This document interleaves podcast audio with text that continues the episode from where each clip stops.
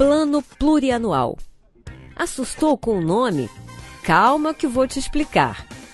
O PPA é o principal instrumento de planejamento a médio prazo. Está na Constituição Federal e é através dele que se definem prioridades, diretrizes e metas para o governo. Aí você pergunta: o que eu tenho a ver com isso? Tudo! O governo federal lança o PPA participativo. Interessados podem contribuir através de conselhos participativos, associações, ONGs, sindicatos e também de forma direta pela população.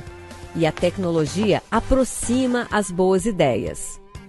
Você pode tirar todas as suas dúvidas e também participar por meio de uma plataforma digital inovadora, o Brasil Participativo. De 11 de maio até 10 de julho, você pode enviar sua proposta para a criação ou melhoria de políticas públicas para o próximo PPA.